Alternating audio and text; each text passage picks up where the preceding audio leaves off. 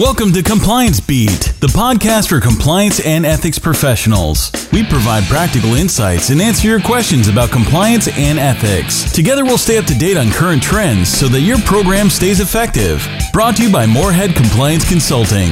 Here's your host, Eric Moorhead. The question this time is Do the guidelines matter anymore? This question has been posed to me a couple of times recently, particularly since the new checklist that's not a checklist or guidance from the Department of Justice fraud section came out back in February. Basically, it's been posed to me a couple of times by a couple of different professionals that the guidelines are kind of old news, don't really matter anymore.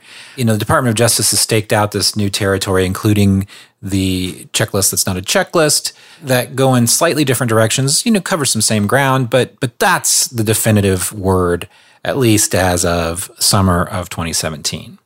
Well, as you all know, I'm a biased person because I spent a few years at the Sentencing Commission. I have friends still at the Sentencing Commission.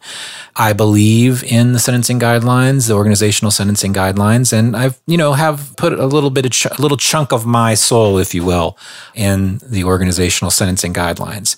But you know, even recognizing that bias, I, I, I think there are a couple of things, and I'm just going to talk about three of them that make me think that perhaps you shouldn't be so quick to jump ship.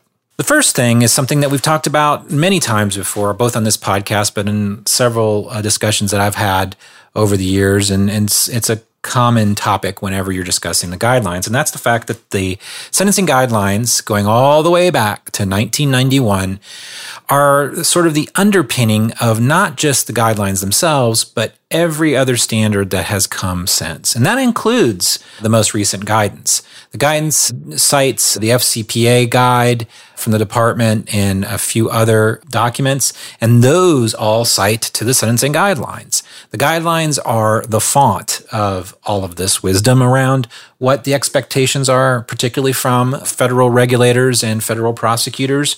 So the guidelines aren't going anywhere anytime soon as being the foundation, the basis by which a lot of these other standards are added. It's also true that if you look at the most recent, recent guidance, it's very familiar because it is, again, based on the U.S. sentencing guidelines.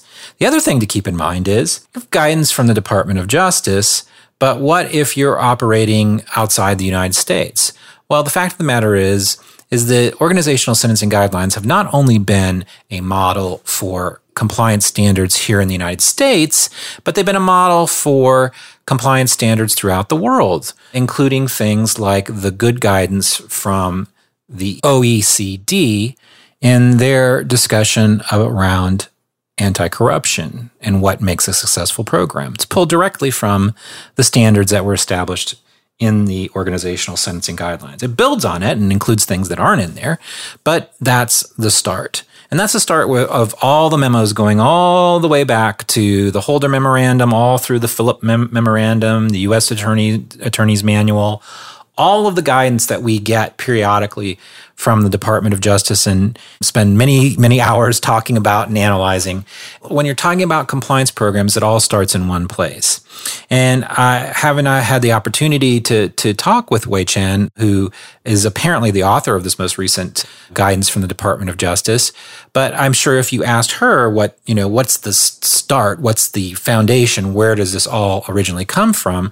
I don't think she'd disagree with you that it's the it's the organizational sentencing guidelines. So that's number one. Point number one is underpinning all of this is the work uh, of the organizational sentencing guidelines.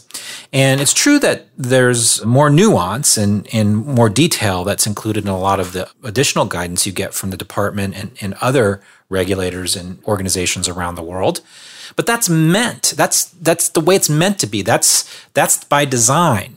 The United States Sentencing Commission wants a standard that will work for all organizations no matter what size they are whether they're private private or public organizations whether they're governmental organizations whether they're you know a small organization like Moorhead Compliance Consulting or whether they're General Electric.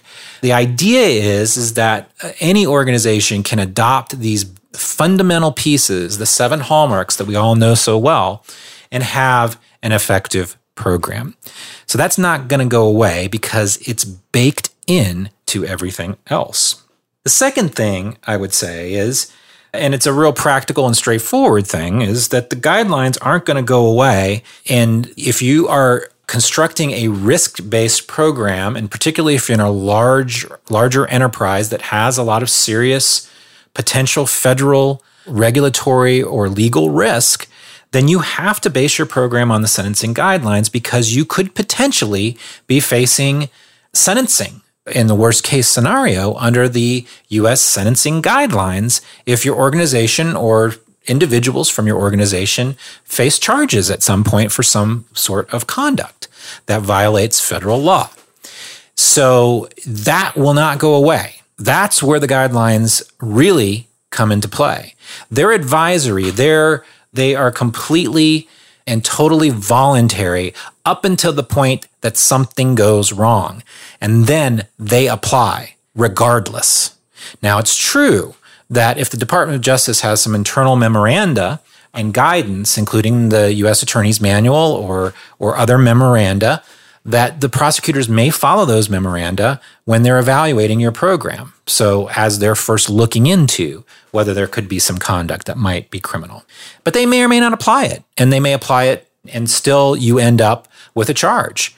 So, at the end of the day, if you are putting together a risk based program, if you're using risk management, and you have, particularly for a larger, more integrated organization, then you have to plan for the unfortunate glass half empty eventuality that there could be a federal criminal sentencing.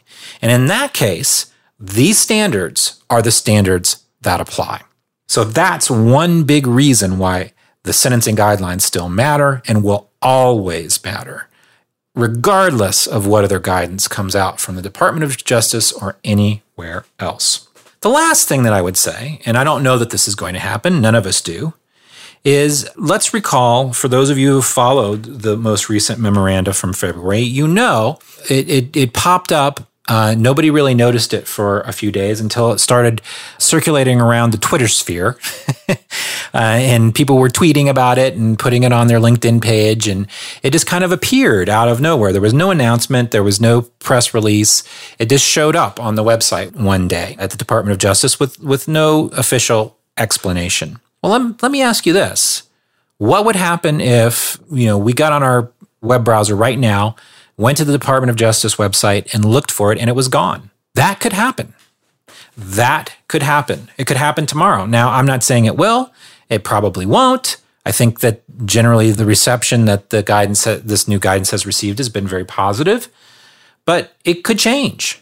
And let us not remember the succession of memoranda on, for instance, the topic of corporate charging.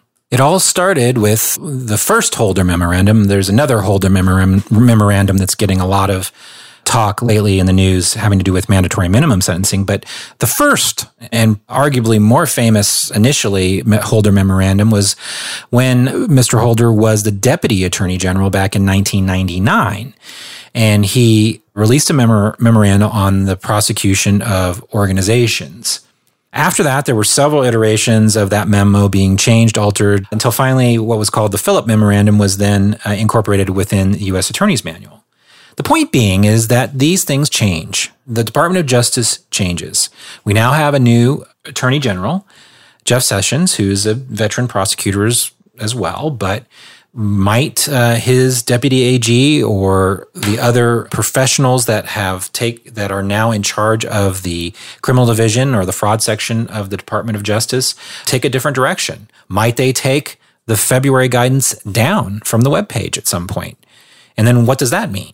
I think it's still a valuable document wherever it goes. It's a, it's a, it might always be the canon. It might not always be what's being followed, both in evaluation and certainly, and this is the thing, this is point number two again, it will not be what is determinative if there's ever any sentencing. The sentencing guidelines may change, but there's a process involved, which we talked about in another podcast if you're interested. But the sentencing guidelines are not going to just disappear or be changed by a memorandum without warning. That's one big difference as well. Now, as I said, I don't have any indication that that's going to happen. We may be looking at the checklist that's not a checklist for many years to come and continuing to decipher and and interpret and wonder about how it's going to be interpreted for uh, many more hours. And and I and I as I've said before, I intend to come back and take a closer look at some of the nuance in the guidance at some point on this podcast as well.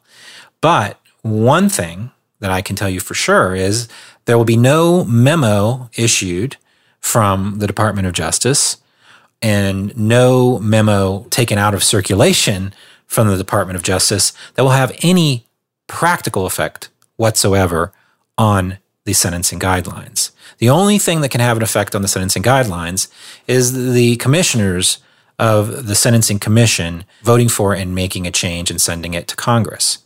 And they don't do that very often, as we all know, with regards to the organizational sentencing guidelines. The last time it was done was when I was at the commission back in 2010. And before that, it was 2004. And before that, it was 1998. And before that, it was going back to the original guidelines in 1991. They don't get amended that often. And that's by design, as I said early on. They're meant to be a concrete foundation for an effective program. That was the goal, at least that portion of the sentencing, organizational sentencing guidelines that have to do with an effective program, which is a very small part of the overall organizational guidelines, but it's a critical part. And that particular part has been very lightly amended. And there's a process involved in that that involves the public and a lot of other stakeholders. It's not done with the flick of a pen, you know, issuing a new memo. That's not how it works. So fundamentally, when somebody says to me, do the guidelines even matter anymore? Absolutely, I feel like they do. And again, I know that I am a, a biased observer, but I think that the evidence is pretty clear that, you know, while I would not in any way say that these memoranda are transitory from the Department of Justice, I take them very seriously, and we all should. They are a different set, a different set of guidelines than the guidelines. The guidelines are law. I mean, that's that's it, pure and simple. The sentencing guidelines are law. And that is a fundamental difference. So the upshot today is the sentencing guidelines are not going to go away, and the sentencing guidelines still do matter. They underlie many of the standards, not only here in the United States, but worldwide for effective compliance and ethics programs. The guidelines will always matter most when you're talking about sentencing. It's even in the title. And lastly, some of these other standards might change. We don't know, but we do know that the sentencing guidelines will remain in effect. Thanks for listening to Compliance Beat. Check out our website, compliancebeat.com. This podcast is brought to you by Moorhead Compliance Consulting. Be sure to check us out at moorheadconsulting.com.